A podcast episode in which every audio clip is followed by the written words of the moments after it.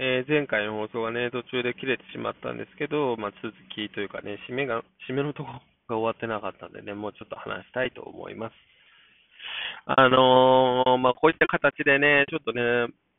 暴露しましたけど、もう別に僕、これをね、アイデンティティとして生きてるわけじゃないんですよ。まあ、これにね、もしかしたらわかんないですけど、結構ね、精神メンタル系のことね、患ってる人って、どっかでそれをね、アイデンティティとして、わかんないですけど、僕は躁うつ病だから、あの、こういう生き方をしてるんだみたいなね、ところでね、す逆にすがっちゃうみたいなね、ことってあると思うんですよね。で、僕はそうはなりたくなくて、うん、ただ幸せになるためにね、あの、生きたいと思ってるので、まあ、その一つのね、まあ、友達というかね、パートナーとしてうまく寄り添って生きていきたいなと思っています。で、まあ、もしかしたらね、こういった話の方が需要があるのかもしれない。まあ、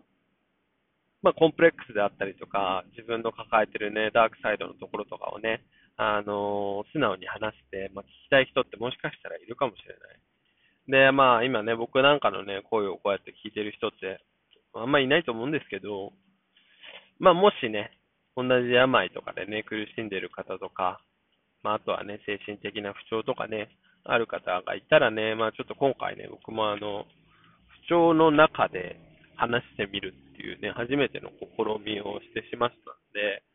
あの、まあ、でも話してんじゃねえか、みたいなね、声もあるかもしれないですけど、まあもう本当ね、自分のペースで、まあ他の人の意見なんてね、気にせずね、いろいろ毎日ね、試してやっていきたいなと思います。うん。まあ今日はね、これだけでもできたので、いいかな。頑張りました。まあ皆さんも自分に、なんだろうな、花束を添えて、自分を褒めて生きていくのが一番だと思います。今日はここまで。Take it easy.